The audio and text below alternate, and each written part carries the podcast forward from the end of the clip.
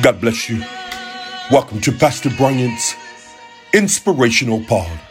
The word of the Lord shares with us in Proverbs 18, verse 24.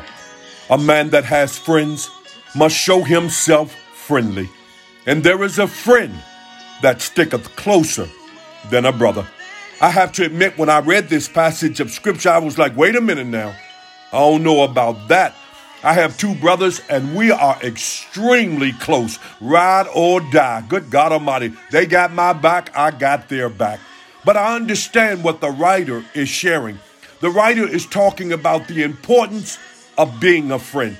He's sharing with us that in a time we're living in, when there is isolation and alienation, he's talking about the importance as opposed to wishing you had a friend.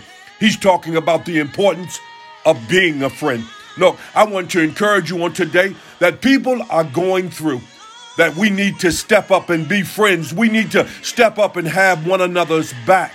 But we do understand that in the midst of all of this, come hell or high water, we do have a friend in Jesus. Oh, what a friend we have in Jesus. All our sins and griefs to bear. Good God Almighty. I've come to let you know on today, baby, and to encourage you that you have a friend in Jesus.